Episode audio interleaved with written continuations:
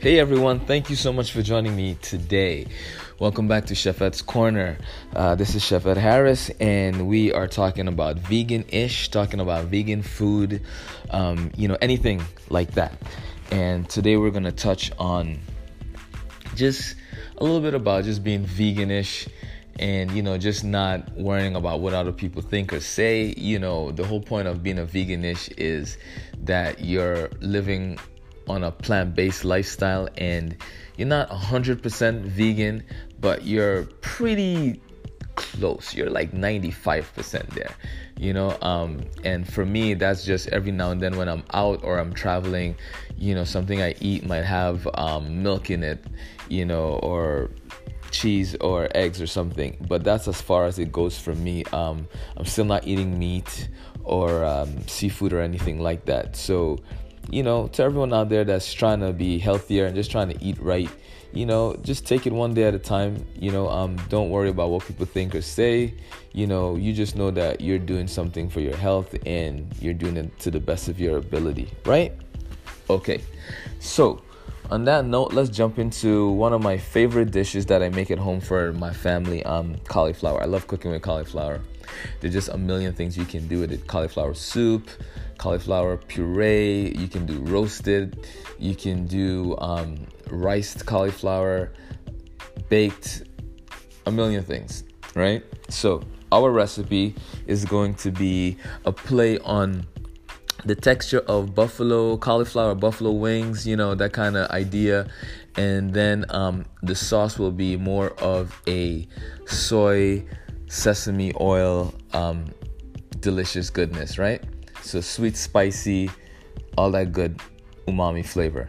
So here's the recipe for the batter, which we're gonna use to coat the cauliflower and then bake them into the oven. So before we start our recipe, let's get the oven on to about 400 degrees, right? Once that's on, take a half sheet tray that you're gonna use to bake your cauliflower and you're gonna put uh, parchment paper on that, just enough to cover the bottom of it, and then you're going to spray it lightly with PAM so it doesn't get sticky and messy when we're ready to bake. Okay, so here goes. First things first, we're gonna get a half a cup of rice flour, three tablespoons of garlic powder, three tablespoons of onion powder, one teaspoon of five spice, and we're gonna mix that together. Okay, um, and the reason I use the rice flour is because it gives us a crispier, lighter batter on the outside of our cauliflower. Mix that together. Once it's mixed thoroughly, we're to add our sesame oil and water.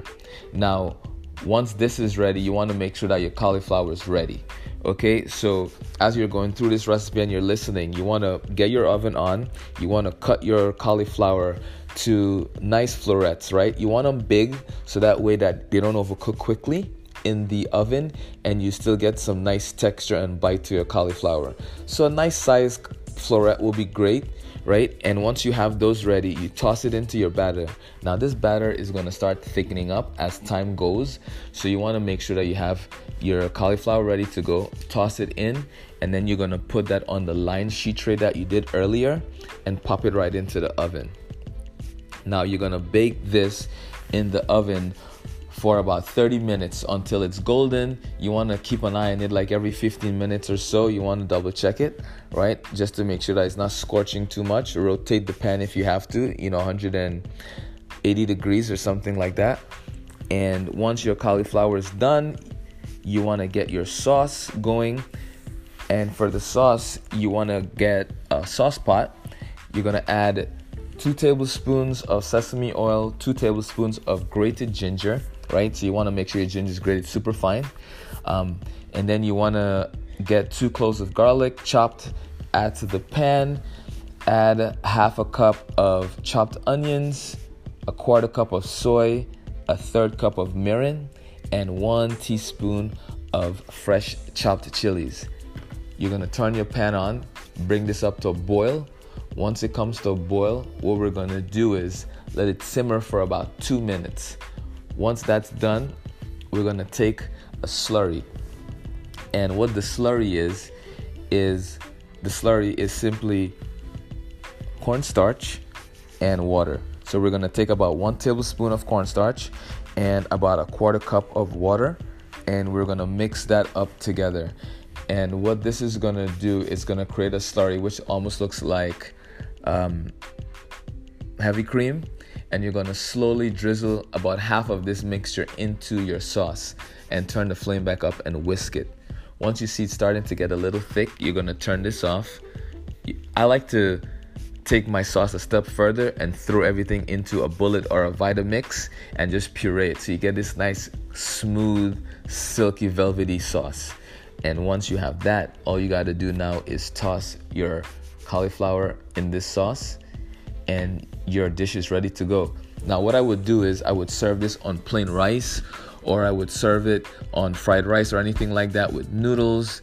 I also like to just chop it up and make lettuce cups and eat it with my lettuce cup. So, real simple, really quick to make, super tasty. Garnish it with some black sesame seeds, some white sesame seeds, some nicely thinly sliced scallions, um, some cilantro if you're feeling fancy, and some Thai basil.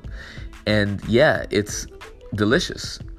Enjoy and please come back for another recipe or another story from Chef Ed.